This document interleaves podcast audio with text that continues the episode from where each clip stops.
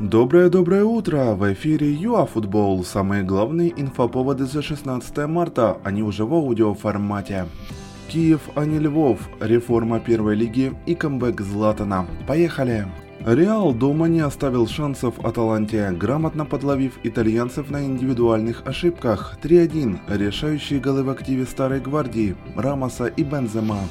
Малиновский отыграл весь поединок, получил хорошие оценки, но его банда прекращает путь в турнире.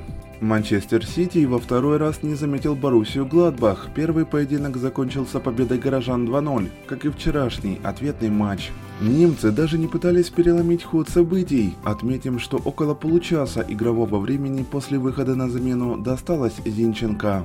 Изначально предполагалось, что команда Шевченко проведет матчи отбора на чемпионат мира против Финляндии и Казахстана во Львове, однако вчера УАВ подтвердила перенос в Киев на НСК.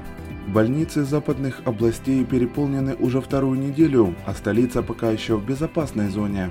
Президент ПФЛ Александр Каденко сообщил о переменах в первой лиге, которые наступят с нового сезона. Вполне возможно, что ее расширят до 20 команд. Обсуждается также вариант с разделением на группы по географическому признаку, чтобы уменьшить транспортные расходы. А Златан Ибрагимович возобновляет международную карьеру. 39-летнего ветерана вызвали в сборную Швеции на матче отбора к чемпионату мира. Невероятно. А вот более молодой Азар может снова отправиться к врачам и не поехать на Евро. Год назад Эдену неудачно прооперировали лодыжку, из-за этого и регулярные мышечные повреждения. На этом мы и закончим наш короткий обзор за 16 марта. До новых эфиров ЮАФутбол.